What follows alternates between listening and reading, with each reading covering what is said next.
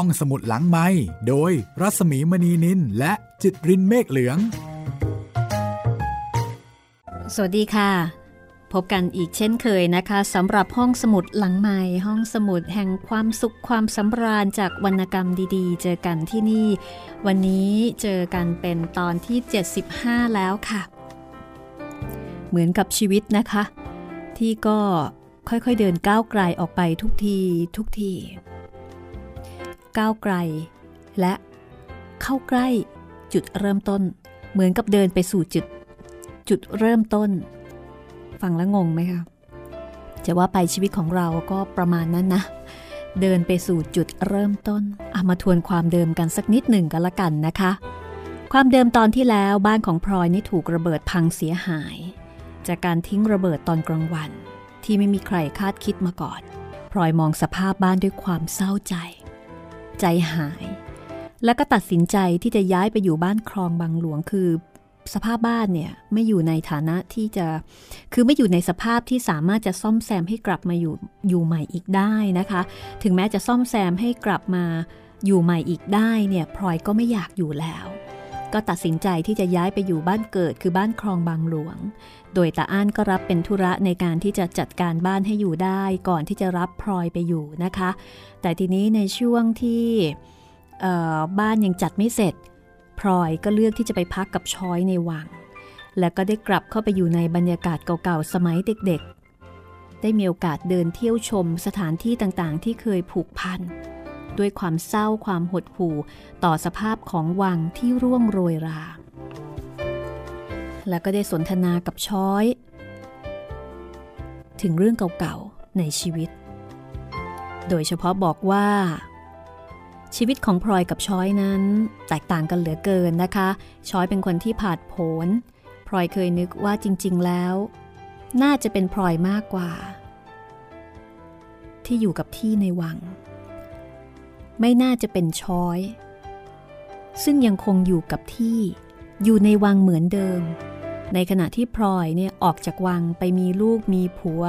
จนกระทั่งมีหลาน แต่ช้อยยังคงอยู่ที่เดิมทำไมชีวิตมันถึงได้กลับตรปัดกันแบบนี้นะคะ คนที่น่าจะมีชีวิตผาดโผนอย่างช้อยกลับ ต้องมาอยู่ ในที่เดิมๆโดยที่ ไม่ได้ออกไปไหนเลย ไม่ได้เปลี่ยนแปลงอะไรเลย อย่างน่าแปลกใจชอยจะตอบอย่างไรนะคะ กับคำพูดของพลอย ในเชิงวิเคราะห์ชีวิตเช่นนี้ ติดตามได้เลยนะคะกับซีพันดินตอนที่ 75 เมื่อเพื่อนสองคนมานั่งคุยกันถึงความหลังและชีวิตที่ยากจะคาดเดา ชอยนั่งนิ่งอยู่นานมากเมื่อได้ยินคำพูดของพลอย คือในขณะที่นั่งคุยกันอยู่นั้น ชอยกำลังนั่งจีบพลูอยู่ เมื่อพลอยพูดจบ ชอยก็นั่งก้มหน้าจีบพลูไปเงียบๆ ไม่เงยหน้าขึ้นมองดูพลอยเลย แต่ในที่สุด ชอยก็ถอนใจใหญ่เบาๆ ก่อนที่จะบอกว่า นั่นสิพลอย บางทีฉันก็เห็นว่าแปลกเหมือนกัน เกิดมากับเขาชาติหนึ่ง ก็นั่งอยู่ที่เดียวเหมือนเก่าไม่มีผิด นั่งดูอะไรต่ออะไร ผ่านไป เหมือนกับดูหนังดูละคร ดูเหมือนกับว่า ทุกสิ่งทุกอย่างเป็นของนอกกาย ไม่มีอะไรเกี่ยวข้องกับตัวฉันทั้งนั้น ว่าแต่พลอยเถิด ออกจากวางไปแล้ว ก็ไปเที่ยวทำอะไรต่ออะไร ร้อยสีพันอย่าง อย่างที่พลอยว่า ได้รู้ได้เห็น ได้เกี่ยวข้องกับโลกมามาก แต่เดี๋ยวนี้พลอยก็กลับเข้ามานั่งอยู่ที่เก่า ที่เก่าแต่ก่อนหลายสิบปีมาแล้ว ที่เราเคยเป็นเด็กนั่งอยู่ด้วยกันในห้องนี้สองคน เราถูกเลี้ยงมาเหมือนกัน มีอะไรเท่ากันทุกอย่าง แล้วเราก็จากกันไปนานพลอยออกไปอยู่ข้างนอก ฉันยังคงนั่งอยู่ในนี้ แต่เดี๋ยวนี้ก็กลับเข้ามานั่งอยู่ที่เดิมด้วยกันใหม่ เป็นยายแก่ด้วยกันทั้งสองคน ฉันถามพลอยจริง ๆ เถิด พลอยมีอะไรมากกว่าฉันบ้างเวลานี้ ถึงตาพลอยที่จะต้องนิ่ง เมื่อได้ยินคำถามของชอย และพลอยก็นิ่งอยู่นานพอๆกัน ชอยพูดจริงทีเดียว ฉันคิดว่าฉันมีอะไรต่ออะไรมาก แต่พอมาคิดดูเดี๋ยวนี้เอง ก็เห็นว่าไอ้อะไรต่ออะไรที่ฉันเห็นว่าเป็นของฉันนั้น เอาเข้าจริง มันก็ไม่ใช่ของฉันสักอย่างเดียว เราสองคนก็ยังพอๆกันเหมือนแต่ก่อนเท่านั้นเอง แต่จะว่าไป จริง ๆ ช้อยก็ดูจะมีภาษีกว่าฉัน ตรงที่ไม่มีห่วงใยอะไรมาก เพราะตัวคนเดียว ช้อยหัวเราะเบาๆ อย่าเพิ่งพูดไปพลอย อย่าเพิ่งแน่ใจนัก ตัวคนเดียวนี่แหละ ยิ่งมีห่วงมากละเพราะคนเรามันต้องห่วงอะไรอย่างหนึ่ง ถ้าไม่มีใครคนอื่นจะต้องห่วงเลย ก็ต้องห่วงตัวเอง แล้วก็เลยห่วงเสียเป็นเรื่องใหญ่เรื่องโต อย่างฉันต้องนั่งทำมาหากินอยู่ทุกวันนี้ ก็เพราะเรื่องเป็นห่วงตัวเองนั่นแหละ กลัวจะอด กลัวจะลำบาก ฉันนึกถึงช้อยอยู่เสมอในเรื่องนี้ ฉันจะออกปากถามก็เกรงใจ ว่าเดี๋ยวนี้ช้อยอยู่ได้อย่างไร พอกินพอใช้บ้างไหม ฉันเห็นข้าวของมันแพงขึ้นทุกวันก็หนักใจแทน คือปกติพลอยนี่ก็ไม่ค่อยกล้าถามช้อยเท่าไหร่ เพราะเกรงว่าช้อยเนี่ย จะหาว่าไปดูถูกนะคะ เพราะช้อยเนี่ยเป็นคนที่ยิงในศักดิ์ศรีมากนะคะ ไม่ค่อยที่จะยอมรับความช่วยเหลือจากใครง่าย ๆ เงินทองเท่าที่มีมาแต่ก่อนมันก็ควรจะพอ ถ้าหากว่าของมันไม่แพงขึ้น ไอ้อย่างแต่ก่อนเนี่ยเราพูดกันเป็นอัดเป็นรถ หรือเป็นภัยเป็นเฟือง ก็เห็นว่าแพงเสียเต็มทีแล้ว เสด็จโปรดขึ้นมาประทานเงินตำลึงเดียว โอ้โห ฉันเคยดีใจแทบตาย เวลานั้นรู้สึกเหมือนกับว่า จะใช้เท่าไหร่ก็คงไม่หมด แต่เดี๋ยวนี้ดูเอาเถิดพลอย อย่างคุณอาสาย ถ้ามีทางรู้ว่า เดี๋ยวนี้ ฉันใช้เงินวันละเท่าไหร่ ก็คงจะผีพริก แต่ก็นั่นล่ะ ที่ถามว่าพอหรือไม่พอนั้น มันก็อยู่ที่ตัวเรามากกว่าอย่างอื่น ฉันเคยคิดค้าคิดขายหาอัด แต่เดี๋ยวนี้ก็ต้องเลิก เพราะมันไม่คุ้ม เดี๋ยวก็ได้แต่รับจ้าง เขาทำดอกไม้บ้างอะไรบ้าง มันได้น้อยก็จริง แต่เราก็ต้องใช้ ให้มันพอรอยฟังแล้วก็สงสารช้อยนะคะ โธ่ช้อย ฉันก็รู้ว่าช้อยลำบาก แต่ก็ไม่รู้ว่าลำบากถึงเพียงนี้ จะค้าขายก็ต้องลงทุนลงรอน ฉันก็พอมี ถ้าช้อยจะต้องการก็พอหยิบพอยืมกันได้ ฉันพูดอย่างนี้ เพราะฉันรู้ว่า ถึงฉันจะให้ช้อยช้อยก็คงไม่เอา แล้วโกรธขึ้นมาก็จะมาหาว่าฉันดูถูก ฉันขี้เกียจฟังพลอยก็รู้นิสัยช้อยดีนะคะ ก็พูดกันเอาไว้ก่อน ช้อยหัวเราะแล้วก็บอกว่า อย่าดีกว่าพลอย ถึงให้ทุนรอนฉันมาค้าขายเท่าไหร่ ฉันก็มีแต่ขาดทุนจนหมด อบน้ำอบขายก็แล้วทำหมวกก็แล้ว จนถึงทำห่อหมกจ้างเด็กออกไปเดินขายแถวท้ายวังไปจนถึงท่าเตียน ฉันก็ต้องเลิกเพราะขาดทุนพลอยก็ถามว่าทำไมถึงเลิก ชอยก็เลยบอกว่า ไอ้ที่เราเรียนมาแต่เด็กนะ่ะมันคนละอย่าง ผู้ใหญ่ที่สอนให้เราทำอะไรเป็น ท่านสอนให้ทำเอาดี ไม่ได้สอนให้มาทำหาสตางค์ทีนี้มันก็เลยติดเป็นนิสัยทำอะไรก็จะทำเอาดีวิเศษไปเสียทุกอย่าง สตางค์ก็เปลือง เหนื่อยก็เหนื่อย อย่างฉันทำห่อหมกขายนั่นปะไร นั่งตัดใบตองเสียหลังขดหลังแข็งเพราะกะจะเอาให้สวย และทำห่อหมกก็ต้องเลือกปลาจะให้เขากินอร่อย เอาแต่เนื้อแต่พุงมีไข่ปลาวางหน้า กระดูกปลาก้างปลาก็โยนทิ้ง ใบยอใส่รองล่าง ก็ต้องเลือกใบอ่อนๆใส่แต่น้อยไม่ได้ใส่เป็นกำอย่างที่คนอื่นเขาทำกัน แล้วมันจะเอาไปขายแข่งกับคนอื่นเขาได้ยังไง ถ้าขายแพงกว่า คนเขาก็ไม่ซื้อ ขายราคาเท่าเขาเราก็ขาดทุนล่มจม จะทำอย่างเขาบ้าง เราก็ทำไม่เป็น เพราะเราไม่ได้เรียนมาหลอกคนทำอะไรก็ได้แต่ทำให้คนเขาชมว่าดี ไม่ได้หลอกทำหลอกให้คนเขาเชื่อ มันพ้นการพ้นสมัยไปหมดแล้วละพลอย อยู่เฉยๆดีกว่า มีน้อยเราก็กินน้อย หมดเมื่อไหร่ เราก็เลิกกินเท่านั้นเอง อย่าไปคิดถึงมันให้วุ่นวายหัวใจไปเลย ชอยนี่ มีอะไรดีอยู่ตรงนี้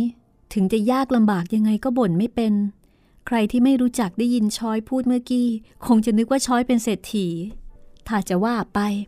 ฉันก็นึกว่าฉันเป็นเศรษฐีจริง ๆ นะ เศรษฐีกว่าพลอยที่มีเงินมีทองเป็นก่ายเป็นกองซะอีก โอ้ย ฉันไม่กล้ามาแข่งมั่งแข่งมีกับคุณหรอก พลอยพูดเย้าเข้าให้ เอา้า ฉันพูดจริง ๆ นะพลอย คนเราจะเป็นเศรษฐีหรือยาจกนี่มันอยู่ที่ใจ อย่างฉัน มันเกิดมาเป็นเศรษฐีตลอดชาติ ถึงไม่ค่อยมีอัด แต่มีความสบายใจ ส่วนคนบางคนเขาร่ำรวยเท่าไหร่เท่าไหร่ก็ไม่รู้จักพอ ต้องนั่งหน้านิ่วคิ้วขมวด จะหาให้มันมากยิ่งขึ้นไปอีก กินไม่ได้นอนไม่หลับ ถึงจะมีเงินมากเท่าไหร่ ก็ยังมีความทุกข์เท่ากับคนจนอยู่นั่นเองชอยนี่พูดจาล้ำลึกเกินไปแล้วละ่ะ พูดอุปมาอุปไมยเสียจนฉันฟังไม่เข้าใจ เออ หรือบางทีฉันจะอยู่คนเดียวมากไปเสียแล้วก็ไม่รู้ นั่งอยู่คนเดียวทุกๆวัน ไม่มีใครจะพูดจะคุย ก็เลยนั่งนึกอะไรต่ออะไร พอเจอคนที่จะพูดด้วยได้ ก็เลยพูดอะไรที่เหมือนกับนึกไว้ในใจ ฟังดูก็เข้าใจยากจริง ๆ อย่างที่พลอยว่าพลอยอย่ามาฟังฉันเลยนะ นึกซะว่าฉันแก่จนหลงแล้วก็แล้วกัน เด็กๆในนี่ เขาก็หาว่าฉันหลงแล้วทั้งนั้นแหละ แล้วชอยก็ชวนพลอยพูดถึงเรื่องอื่นๆ การที่พลอยได้เข้ามาอยู่ในวังกับช้อยคราวนี้ก็ทำให้พลอยได้รู้สึกว่า ชีวิตของตนได้เวียนมาบรรจบครบรอบ เป็นชีวิต คือเหมือนกับว่าชีวิตที่จะมีต่อไปนั้นจะต้องเป็นก้าวใหม่ ขึ้นรอบใหม่ แต่จะก้าวไปสู่ทางไหนเพื่อที่จะให้ถึงอะไรนั้นพลอยรู้อยู่แต่คนเดียว แต่ก็ดูจะไม่มีปัญหาอะไรนัก เพราะว่าก้าวสุดท้ายของชีวิตคนทุกคนก็ย่อมจะย่างไปทางเดียวกันทั้งนั้นไม่มีใครจะหลีกเลี่ยงได้ ระหว่างที่อยู่ในวัง ตราบใดที่พลอยนั่งอยู่ในห้องที่เคยอยู่มาแต่เล็ก ความรู้สึกเก่าๆที่เคยมีมาเมื่อก่อน ก็กลับมาสู่ตัวได้บ่อยๆ เพราะสิ่งแวดล้อมต่างๆ ตลอดจนกลิ่นอายที่ได้ถูกเก็บรักษาไว้ให้คงอยู่อย่างเก่า ไม่มีอะไรเปลี่ยนแปลง บางเวลา ขณะนั่งอยู่เฉยๆ หูของพลอยก็ได้ยินเสียงต่างๆ ที่เคยได้ยินมาในสมัยหนึ่ง เมื่อครั้งที่ตำหนักนี้ยังรุ่งเรือง ได้ยินเสียงคนเดิน เสียงคนหัวรอต่อกระซิกกันเบาๆ แม้แต่เสียงออดแอด เหมือนใครขัดผ้านุ่ง บางเวลา ก็มีความรู้สึกเหมือนกับเสด็จยังคงประทับอยู่บนตำหนักทำให้เผลอตัวคิดจะขึ้นไปเฝ้าทุกครั้ง และทุกครั้งที่เผลอไปเช่นนี้ พลอยก็จะต้องกลับรู้สึกตัวด้วยความเศร้าใจ ความรู้สึกเช่นนี้พลอยมีอยู่เป็นครั้งเป็นคราว แต่ทุกครั้งที่ออกมานอกห้อง ความรู้สึกนึกคิดที่จะเกิดขึ้นได้นั้น มีแต่อย่างเดียว คือความรู้สึกนึกคิดถึงความสิ้นสุดทุกอย่างแห่งยุคสมัย แห่งสมัยซึ่งเป็นส่วนใหญ่ของชีวิตของตนพลอยเองก็มีได้ทราบว่า เมื่อตนกลับเข้ามาในวังตอนนี้ ตนปรารถนาอะไรกันแน่ แต่เมื่อได้เข้ามาแล้วก็รู้ว่า ตนได้อะไรกลับไป สิ่งที่ได้นั้นก็คือคำลงเอยของบทกรอนที่ค่อนข้างจะยืดยาว หรือจุดขมวดตอนท้ายของตะเข็บแห่งชีวิต ที่พลอยได้นั่งสอยมาช้านาน ชีวิตที่จะดำเนินต่อไปนั้น พลอยไม่รู้สึกวิตก เพราะมองดูเหมือนกับชีวิตของคนอื่น ซึ่งพลอยจะเป็นแต่เพียงผู้นั่งดูอยู่ห่างๆเท่านั้นเอง พลอยมาอยู่ในวังได้ราวๆห้าหกวันแต่อั้นก็ให้คนมาตาม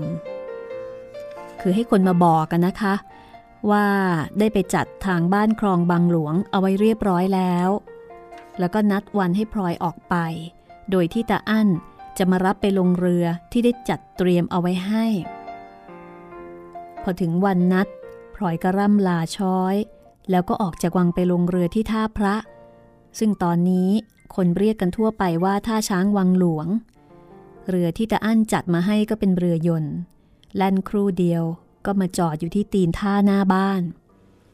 พลอยเดินขึ้นบันไดท่าน้ำ แล้วก็เดินเข้าสู่บ้านเดิมด้วยความโล่งใจ บ้านที่เคยอยู่ อู่ที่เคยนอน ถึงจะไปอยู่ที่ไหนๆไม่รู้จักกี่ร้อยย่านน้ำพอได้กลับคืนมา ก็ต้องอุ่นใจทุกครั้งไปพลอยมองไปทางบันไดที่ลงมาจากตึก ก็ปรากฏว่าเห็นพ่อเพิ่มและคุณเชย เดินลงบันได เดินยิ้มเข้ามาหาตนทั้งสองคน คุณหลวง คุณเชย ไปไหนกันมา อันไม่ได้บอกฉันเลยว่า มารอกันอยู่ที่นี่ คุณหลวงนี่แหละ ไปฉุดฉันมาจนได้พลอย บอกให้ฉันมาคอยรับแม่พลอยด้วยกัน จะได้เหมือนเมื่อครั้งเก่าๆจำได้ไหมล่ะ แม่พลอย แม่พลอยกลับจากวังหนแรกคราวนั้น ฉันกับคุณเชย วิ่งมารับที่ท่าน้ำดีใจกันแทบตาย คราวนี้แม่พลอยกลับบ้าน ฉันก็อยากให้เหมือนครั้งกระโน้นอีกฮึดัดจริต ราวกับว่าจะบีบตัวลงไปให้เป็นเด็กๆได้อีก ฉันก็พลอยไปด้วย นี่เคราะห์ยังดีนะ ที่คุณหลวงไม่จับฉันไว้จุกอย่างแต่ก่อนเสียด้วยเท่านั้นเอง ว่าแล้วคุณเชยก็หัวเราะอย่างอารมณ์เย็น ขึ้นเรือนกันเถิดแม่พลอย อันเข้ามาจัดแจงไว้ก็น่าสบายอยู่หรอก เอบางที ฉันอาจจะทิ้งหลวงโอสถมาอาศัยอยู่ด้วยอีกสักคนก็ได้ และจากนั้นมาพลอย ก็ใช้ชีวิตอยู่ที่คลองบางหลวง บ้านเกิด ที่เคยอยู่มาตั้งแต่เล็กแต่น้อยพลอยมาอยู่ที่บ้านคลองบางหลวงได้ไม่นาน ก็ได้ข่าวจากตาออสข่าวที่ว่าตาออสเจ็บ โดยตาออสเป็นผู้เขียนมาบอกเองว่า เดี๋ยวช่วงหน้า จะอ่านจดหมายของตาออสให้ฟังก็แล้วกันนะคะ ว่าตาออสเจ็บไข้ได้ป่วยเป็นอะไร ชีวิตของตาออสตอนนี้เป็นอย่างไร ติดตามได้ในช่วงหน้าสีแผ่นดิน ตอนที่ 75 ช่วงที่ 2 ค่ะ ห้องสมุดหลังไม้โดยรัสมีมณีนินและจิตรินเมฆเหลือง เข้าสู่ช่วงที่ 2 นะคะ ห้องสมุดหลังไม้กับตอนที่ 75 นะคะ ของ 4 แผ่นดิน ที่ตอนนี้ก็ใกล้ถึงเส้นชัยเข้าไปทุกทีนะคะ เส้นชัยแห่งชีวิตของแม่พลอย แต่ว่าเส้นชัยแห่งชีวิตของแม่พลอยจะเป็นอย่างไรนั้น ก็ต้องพูดเหมือนเหมือนเดิมว่ารอติดตามนะคะ ที่นี่แหละค่ะวิทยุไทย PBS ออนไลน์ วิทยุข่าวสารสาระเพื่อสาธารณะและสังคม ส่วนเรื่องต่อไปจะเป็นเรื่องอะไร เสนอกันมาได้เลยค่ะ เข้าไปคุยกันที่ Facebook นะคะ รัศมีมณีนินค่ะ R A W S A M W E M A N W E N I L นะคะ หรือว่าจะหาจากชื่อภาษาไทยก็ได้ ตอนนี้แม่พลอย แม่พลอยกำลังรอคอยตาออสนะคะ แต่ตาออสก็มีจดหมายมาบอกว่าไม่สบาย ใจของคนเป็นแม่ เมื่อรู้ว่าลูกที่อยู่ห่างไกล เจ็บไข้ไม่สบายโดยที่แม่ไม่สามารถจะดูแลเองได้นั้น คงเป็นความรู้สึกที่ ทรมานอยังบอกไม่ถูกทีเดียวนะคะ ด้วยความเป็นห่วงลูก แล้วก็เป็นลูกสุดที่รักด้วย เอาละเดี๋ยวเราจะไปอ่านจดหมายของตาออสพร้อมกับพลอยนะคะ กับสี่พดินตอนที่ 25 พร้อมแล้วไหมคะ ถ้าพร้อมแล้ว ไปได้เลยค่ะ แม่ทุนหัวของลูก ลูกเจ็บเป็นไข้ไปเสียอีกแล้ว หมอบอกว่าเป็นโรคเก่า คือไข้มาเลเรียที่ลูกเป็นก่อนไปกรุงเทพคราวที่แล้ว ความจริงโรคนี้ใครๆเขาก็เป็นกัน ยิ่งลูกเองเกือบจะหลีกเลี่ยงไม่ได้ เพราะต้องออกทำงานในเมือง ที่อยู่ในป่าในเขา แม่ก็คงจะรู้ดีว่าโรคนี้มาจากยุง และยุงนั้นมันก็อาจจะมากัดเอาเราเข้าเมื่อไหร่ก็ได้ แม่อาจจะคิดว่า ลูกไม่กางมุ้งนอน แต่ถ้าคิดอย่างนั้นก็เป็นความเข้าใจที่ผิด เพราะว่า ลูกกางมุ้งนอนอยู่เสมอ ถ้าหากยุงมันจะแอบมากัด ในตอนที่ลูกอยู่นอกมุง้ง ลูกก็ไม่รู้จะไปป้องกันมันได้อย่างไร เพราะตัวมันเล็ก ถ้าหากว่ายุงตัวโตเท่าไก่ หรืออย่างเล็กที่สุดเท่านกกระจอก ลูกก็คงจะวิ่งหนีทัน แต่นี่ตัวมันเล็กเหลือเกิน กัดแล้วจึงจะรู้ ฉะนั้นลูกจึงต้องคอยรักษาพิษยุงเอาเมื่อเจ็บแล้วรำคาญอย่างเดียวที่มันเสียการงาน แล้วก็หายายากเป็นอย่างยิ่งเท่านั้น ถึงจะแพงเท่าไหร่ ลูกก็ไม่ว่า ข้อสำคัญอยู่ที่มันหาไม่ได้ ยิ่งทางใต้นี้ยิ่งหายากใหญ่ แม่ช่วยกรุณาเอาชื่อยาที่ลูกจดใส่ซองมาพร้อมกับจดหมายนี้ให้พี่อั้น ลูกอยากหายเจ็บโดยด่วน จะได้รีบทำการงานให้เขาเสร็จไปเร็วๆ แล้วจะได้กลับมาอยู่กรุงเทพกับแม่ อย่างที่ได้พูดเอาไว้ นี่คือเนื้อหาใจความของจดหมายตาออสที่ทำให้พลอยเป็นห่วงมากนะคะ รีบเรียกตาอั้นมาหา ส่งกระดาษจดชื่อยาที่ตาออสส่งมาให้ ยื่นให้ด้วยมือไม้อันสั่นละค่ะกำชับแล้วกำชับอีกนะคะ ให้ซื้อส่งให้จงได้จะถูกแพงยังไงก็ไม่ว่า ซึ่งตาอั้นก็รับคำว่าจะรีบทำให้โดยเร็วที่สุด แต่คำพูดหนึ่งของตาอั้นก็ทำให้พลอยไม่สบายใจนัก เพราะตาอั้นบ่นว่า คุณแม่รู้หรือเปล่าว่า ยาเดี๋ยวนี้แพงเหลือเกิน แล้วก็หาซื้อยากเป็นที่สุด อั้น อย่าไปคิดเรื่องถูกแพงเลย อั้นต้องถือเอาความเจ็บไข้ของน้องเป็นใหญ่ ถูกแพงเท่าไหร่ก็ต้องซื้อส่งไป แต่อั้นหัวเราะแล้วก็ตอบว่า คุณแม่พูดเหมือนกับว่า ผมจะมัวเสียดายสตังค์จนปล่อยให้น้องตาย ผมไม่ได้หมายความอย่างนั้น ยาที่ออสสั่งมานั้นถึงจะแพงก็ยังพอหาได้ไม่สู้กระไร ผมวิตกถึงคนอื่นที่เขาไม่มีเงินจะซื้อยา คงจะต้องตายกันเสียมาก โรคบางโรค แทบจะหายาแก้ไม่ได้เลย อะไร ถึงเพียงนั้นจิวหรืออั้น แม่ก็ไม่ค่อยเจ็บค่อยไข้เลยไม่ค่อยรู้เรื่อง จริง ๆ ครับ คุณแม่ ผมว่า สงครามคราวนี้ คนไทยตายด้วยโรคภัยไข้เจ็บที่ไม่มียารักษา มากกว่าด้วยอาวุธหรือว่าระเบิดซะอีก พลอยฟังแล้วก็ได้แต่นึกอเนจอนาจใจนะคะ ถามตาอั้นว่า แล้วไม่มีวิธีอื่นใดที่จะช่วยเหลือกันได้บ้างหรือ ตาอั้นก็บอกว่าถึงอยากจะช่วยก็คงช่วยลำบากล่ะเพราะว่ายาต่างๆนำเข้ามาจากเมืองนอก พอยาเหลือน้อย ก็มีคนกว้านซื้อไปกักตุน คนค้าขายยาก็รวยกันเละละ ส่วนคนที่เจ็บไข้ก็ตายกันไปทุกวัน อันนี้ก็เป็นความจริง ที่โหดร้ายของมนุษย์นะคะ คือในขณะที่ผู้คนกำลังเดือดร้อน ก็มีคนบางคนหรือว่าบางกลุ่ม ที่ไม่อนาทรร้อนใจกับความทุกข์ของเพื่อนมนุษย์ แต่กลับหากินบนความทุกข์นั้นได้อย่างน่าชื่นตาบาน ข่าวที่พลอยรู้เรื่องอยาขาดแคลนจากตาอั้นนั้น พลอยได้รับการยืนยันจากคุณเชยด้วยนะคะ เพราะว่าวันหนึ่งคุณเชยมาหา แล้วก็บอกว่าตอนนี้เนี่ยหลวงโอสถงานเยอะเหลือเกิน ตอนแรกๆคุณเชยตั้งใจว่าจะอพยพหนีลูกระเบิดมาอยู่กับแม่พลอยที่บ้านบางหลวง แต่ก็ทำไม่ลง เพราะว่าเป็นห่วงหลวงโอสถพลอยก็ถามว่า คนเจ็บมากกว่าแต่ก่อนหรือคุณเชย คนเจ็บ ก็คงเท่าๆกับแต่ก่อนนั่นแหละแม่พลอย แต่สมัยหนึ่ง เขานิยมไปใช้ยาฝรั่งหมอฝรั่งกันอยู่พักหนึ่ง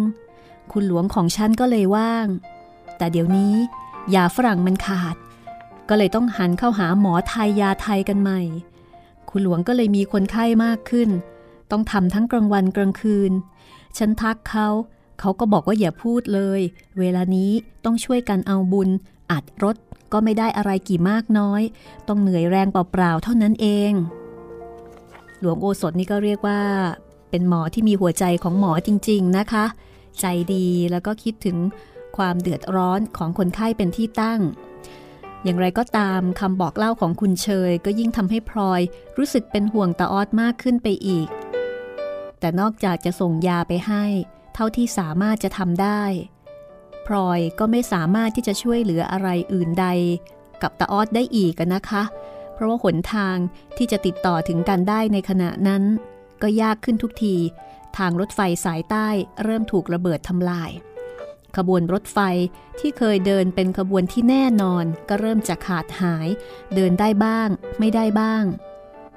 นานๆจะมีจดหมายจากตาออดมาถึงสักครั้งหนึ่ง และน้ำเสียงตาออที่พูดมาในจดหมายนั้นก็ดูจะอิดโรยลงไป จะเป็นเพราะความเจ็บไข้ หรือว่าจะเป็นเพราะอะไรก็สุดที่พลอยจะคาดเดา สงครามยิ่งล่วงไป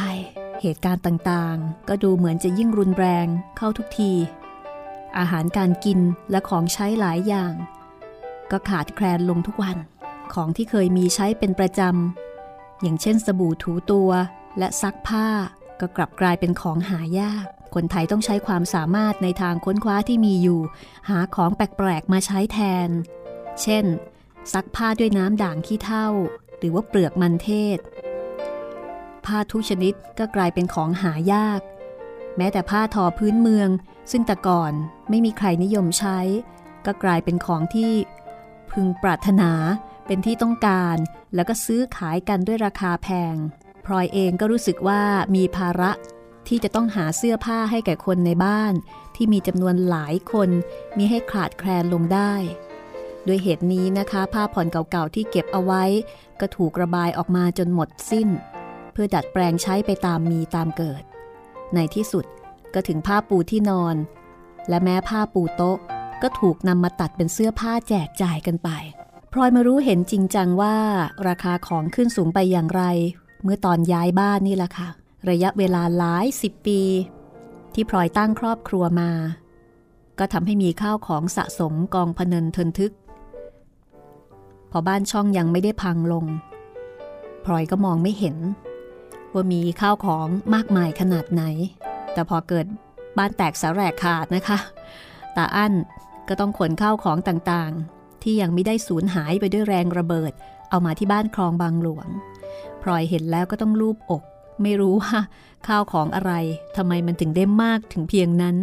จริง ๆ นะคะ เวลาที่เราย้ายบ้านเนี่ย เราจะรู้สึกว่า โอ้โห เรามีสมบัติเยอะเหลือเกินเนาะ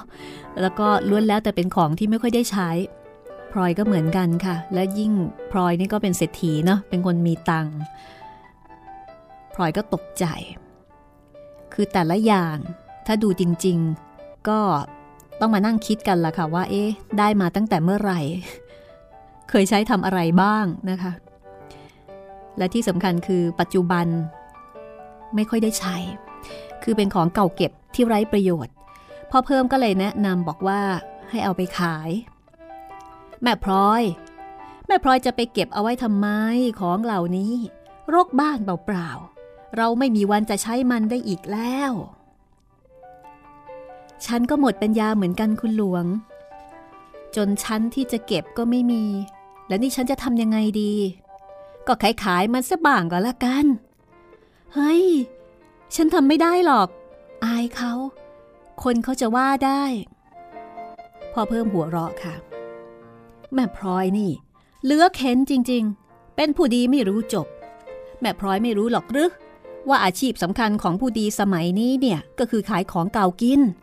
ใครไม่มีของเก่าขายก็แสดงว่าไม่ใช่ผู้ดีเก่า ยิ่งขายได้มากเท่าไหร่ ยิ่งโก้ซะอีก ว่าแล้วนะคะพอเพิ่มก็ไปเรียกเจ๊ค้าของเก่ามาตรวจของ แล้วก็ตีราคาของต่างๆ ที่พลอยไม่ต้องการใช้ให้เสร็จสับและนี่เองค่ะทำให้พลอยต้องอัศจรรย์ใจอย่างยิ่งนะคะ เพราะว่าของบางอย่างที่เคยซื้อเอาไว้ในราคาไม่กี่บาท เก็บไว้ใช้ตั้งหลายปีจนเก่า บัดนี้มีราคาเพิ่มขึ้น หลายสิบเท่าตัวก็มี ยิ่งของที่ทำด้วยโลหะทุกชนิด มีราคาสูงอย่างไม่น่าเชื่อ พอเพิ่มเองก็ตื่นเต้นสนุกสนานในการขายของ แล้วก็เป็นผู้ต่อรองราคากับจีนที่ซื้ออย่างเอิกกระเริก ส่วนพลอยนั้นได้แต่เป็นผู้นั่งดูนะคะ ของบางอย่างที่พลอยเห็นว่าจีนคนขายให้ราคาสมควรแล้ว พอเอ่ยปากจะตกลงก็ถูกพ่อเพิ่มดุว่า หาว่าใจเร็วด่วนได้ ในที่สุดพลอย ก็ได้แต่นั่งนิ่งไม่กล้าที่จะปริปากพูดว่าอะไรนะคะ เพราะว่าเชื่อซะแล้ว ว่าความรู้ในเรื่องคุณค่าต่างๆ ที่เป็นของตนนั้น มันใช้การไม่ได้ มันพ้นไปจากสมัย อย่าว่าแต่คุณค่าของของต่างๆ ที่มีความสำคัญเลย แม้แต่ราคาของของเก่าถ้วยโถโอชามที่ร้าวหรือบิน ถาดทองเหลือง ขันทองเหลืองเก่าๆผุๆพลอยก็ไม่รู้ราคาซะแล้วพลอยคาดหมายไม่ถูกนะคะ ว่าภาวะสงครามแล้วก็ข้อบังคับรัดรึงตัวต่างๆ เนี่ย มันจะสิ้นสุดลงเมื่อไหร่ แต่วันหนึ่ง การเปลี่ยนแปลงก็เกิดขึ้นเฉยๆ โดยไม่ได้นัดหมายไว้ก่อน ภาวะเชื่อและตามผู้นำนั้นหยุดลงอย่างไม่น่าเชื่อ พลอยได้ยินว่ารัฐบาลเก่าลาออกไป และรัฐบาลใหม่เข้ามาแทนที่ พลอยได้ยินเสียงนายกและทนตรีคนใหม่ปราศัยทางวิทยุ พอจบแล้วแทนที่จะมีเพลงปลุกใจแบบฝรั่ง หรือที่เรียกกันว่าเพลงสากล ก็กลับมีเสียงเพลงเขมรใส่โยกดังเยือกเย็นออกมาทางวิทยุทำให้พลอยต้องเลิกคิวด้วยความพิศวง เพราะไม่ได้ยินเพลงไทยแท้ๆมาเสียนาน และตั้งแต่นั้น ใครจะเดินศีรษะเปล่า เท้าเปล่าก็คือ ไม่ใส่หมวกไม่ใส่รองเท้า หรือจะกินหมาก หรือจะไม่กินหมาก หรือจะเขียนหนังสือแบบเดิม หรือว่าจะพูดจากันด้วยภาษาแบบเดิม ก็ไม่มีใครห้ามอีกต่อไป พอท่านผู้นำเปลี่ยน ยุคสมัยก็เปลี่ยน การเปลี่ยนแปลงทางด้านรัฐบาล ก็ทำให้พลอยเกิดความหวังขึ้นมาบ้างนะคะ ว่าทุกอย่างจะดีขึ้นพอเพิ่มนั้นเป็นคนที่ตื่นเต้น ดีใจ แล้วก็แสดงความหวังมากกว่าใครๆ อารมณ์ของพ่อเพิ่ม อาจรุนแรงพอที่จะติดต่อไปถึงคนอื่น เพราะว่าตาอั้นเองบางครั้งก็ยอมรับว่าเหตุการณ์บ้านเมืองบางอย่างอาจจะดีขึ้นได้ แต่ในที่สุดความหวังต่างๆ ก็กลายเป็นของเลื่อนลอย เพราะว่าระเบิดยิ่งตกหนักขึ้นไปกว่าเดิมนะคะ ในอัตราที่น่าเกรงขามอย่างยิ่ง เครื่องบินมาโจมตีกรุงเทพคราวนี้ ไม่ใช่เฉพาะกลางคืน คือทั้งกลางวัน กลางคืน ฝั่งธนบุรีก็ถูกระเบิดอยู่หลายครั้งหลายหน จนพลอยคิดไปว่าแม้กระทั่งบ้านที่คลองบางหลวงที่คิดว่าปลอดภัยแล้ว ก็อาจจะไม่รอดพ้นจากอันตรายก็เป็นได้ แต่ก็ไม่รู้จะอพยพไปไหน ไม่รู้ว่าจะทำอย่างไรนะคะ ต้องเสี่ยงบุญเสี่ยงกรรมไปตามเพลง ราคาของต่างๆ ก็ยังขึ้นสูงไปเรื่อยๆ จนไม่มีใครสามารถคาดการได้ว่า จะได้ที่ไหนมากินมาใช้ในเวลาต่อไป วันหนึ่ง ตาอั้นก็มาถามว่า คุณแม่มีธนบัตรใบละพันเก็บซุกซ่อนเอาไว้ที่ไหนบ้างหรือเปล่า เอ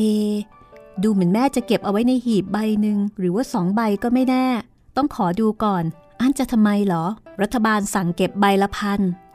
อ้าวทำไมจะมาริบทรัพย์กันอย่างนั้นล่ะตาอั้น ไม่ใช่ครับไม่ใช่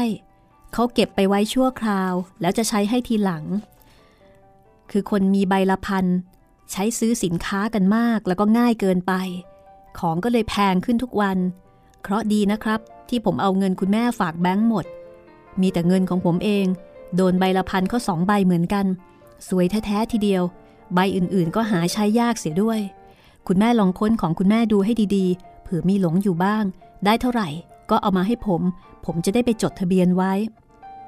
แม่ก็ไม่เคยรู้เรื่องอะไรเลย ฟังอั้นพูดมาตั้งนานก็ไม่เข้าใจ ล้ำลึกเกินไป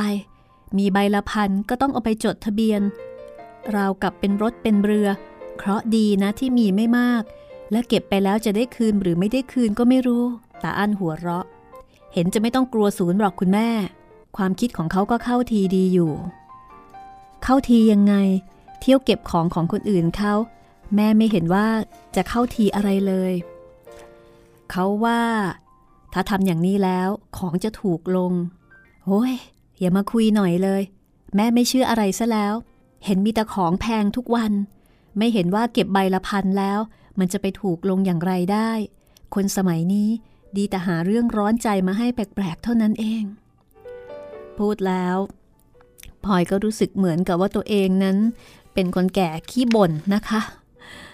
อีกเจ็ดหรือ 8 วันต่อมา พอเพิ่มก็เดินยิ้มแต้ขึ้นบันไดท่าน้ำหน้าบ้านเข้ามาหา ในมือเนี่ยถือห่อของกินพรุงพรังเป็นห่อโตๆหลายห่อ อ้าว แม่พลอย วันนี้ฉันซื้อของมาเลี้ยงแม่พลอยตั้งหลายอย่างเนี่ย เป็ดย่างก็มี ไก่ตอนก็มี แล้วยังอะไรต่ออะไรอีกแยะ ตั้งใจจะมาชวนแม่พลอยกินให้สนุกเชียว นึกครึ้มอะไรขึ้นมาล่ะคุณหลวง อยู่ๆก็เกิดเลี้ยงขึ้นมาเฉยๆ อย่าเอะอะไป แม่พลอย พูดดังไปฉันอายเด็กมัน วันนี้ฉันรวยโปบานตะไก่ไปเลย ตายจริง ดูคุณหลวงสิ ไปเที่ยวเล่นโปเล่นทัวร์เดี๋ยวเขาจับได้อายเขาตาย ไม่ใช่อย่างนั้นหรอกแม่พลอย ฉันแวะเข้าไปดูในคาสิโนที่เขาเปิดใหม่ ลองแทงดูพ่อหอมปากหอมคอ เพราะไอเราเนี่ยมันมือเก่า ตั้งแต่ยังมีโรงบ่อนสมัยโน้น ก็เลยแทงถูก ได้อัดมาตั้งเป็นกอง เดี๋ยวนี้นะ่ะ รัฐบาลอนุญาตให้ติดบ่อนได้อีกแล้ว เรียกว่าคาสิโน มีหมดละ ถั่วโปจับยี่กีแล้วก็อื่นๆอีกสารพัด คนแน่นไปหมดทุกแห่ง แทงกันเปรอะทีเดียว อย่างนั้นเหรอ คนเรานี่ก็แปลกนะคุณหลวง ของอย่างเดียวกัน สมัยหนึ่งไม่มีใครห้ามปราม แล้วก็สั่งเลิกกวดขัน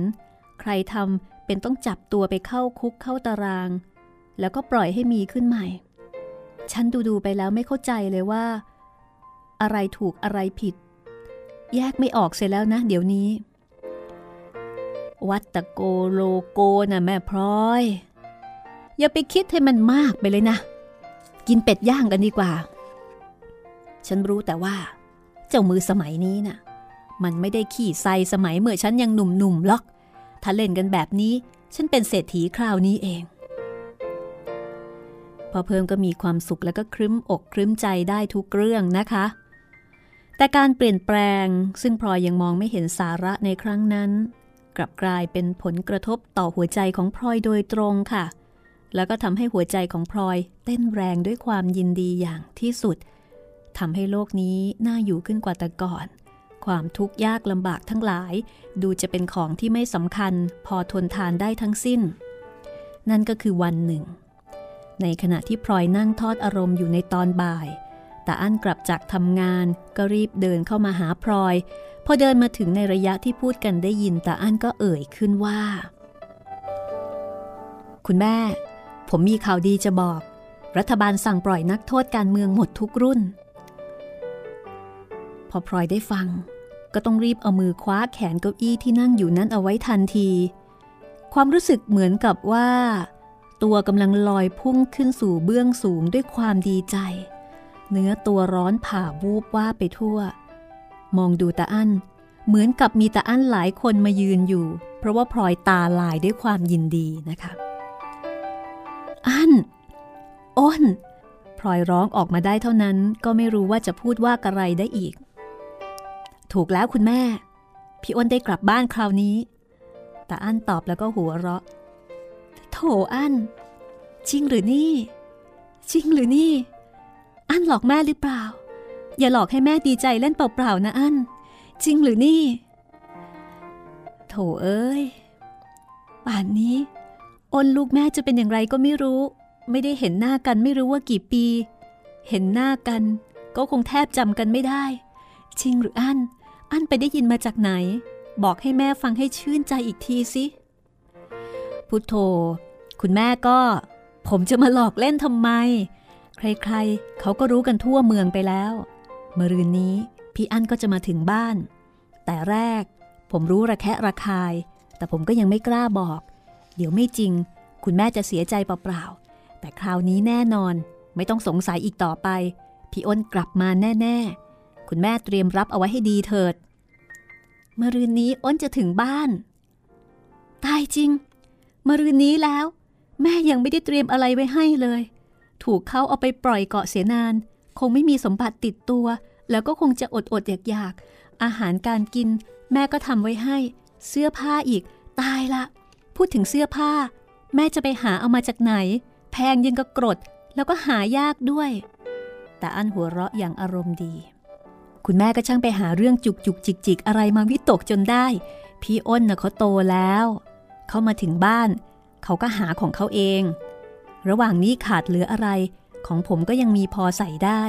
คุณแม่ไม่ต้องทำอะไรทั้งสิ้น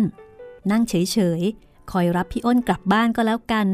ห้องหับที่หลับที่นอน ผมจะให้สมใจเขาจัดการเอง จริงสิอันสมใจ สมใจลูกสะพ้ย ลูกสะพ้ยของแม่ก็ยังมี ที่แม่จะไหว้วานเขาได้ ช่วยกันคนละไม้คนละมือ พูดได้แค่นี้พลอยก็เต็มตื้นไปด้วยความปิติที่ท่วมท้นหัวใจ ความปิติที่ลูกคนหนึ่ง ซึ่งต้องประสบเคราะห์กรรมนานหลายปี จะได้กลับบ้าน บวกกับความปิติที่เห็นลูกอีกคนหนึ่ง ซึ่งเคยบาดหมางกัน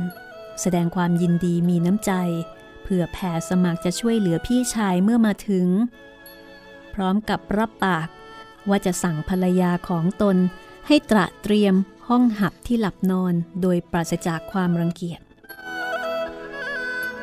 ความทุกข์นั้น สามารถจะทับท่วมหัวใจคนได้ฉันใด ความสุขความปิติ อันเกิดจากการได้เห็นสิ่งที่ตนปรารถนาจะเห็น ก็สามารถท่วมท้นหัวใจคนได้ฉันนั้นพลอยรู้สึกว่ามีก้อนอะไรมาจุกอยู่ในคอหอย น้ำตาอุ่นๆ ล้นไหลออกมาจากเบ้าตาทั้งสองข้าง แล้วพลอยก็ซบหน้าลงกับฝ่ามือร้องไห้ เอาอีกแล้วคุณแม่ คุณแม่เอาอีกแล้ว เสียใจก็ร้องไห้ ดีใจก็ร้องไห้ แต่คราวนี้ คุณแม่ร้องไห้ให้สบายเถิด ผมไม่ห้ามตาอ้นจะได้กลับมาจริงหรือไม่ ความดีใจของพลอย จะเป็นหมันอีกครั้งไหม ติดตามได้ในตอนหน้า4แผ่นดิน ตอนที่ 76 ค่ะ ห้องสมุดหลังไม้ขอ ปิดชั่วคราวนะคะ ก่อนที่จะกลับมาพบกับพลอยในตอนหน้าที่นี่วิทยุไทย PBS ออนไลน์ www.thaipbsonline.net ค่ะ ฟังสด ฟังย้อนหลัง แล้วก็ดาวน์โหลดมาฟังได้นะคะ ลาไปก่อนค่ะ สวัสดีค่ะ ห้องสมุดหลังไม้โดยรัศมีมณีนินและจิตรินเมฆเหลือง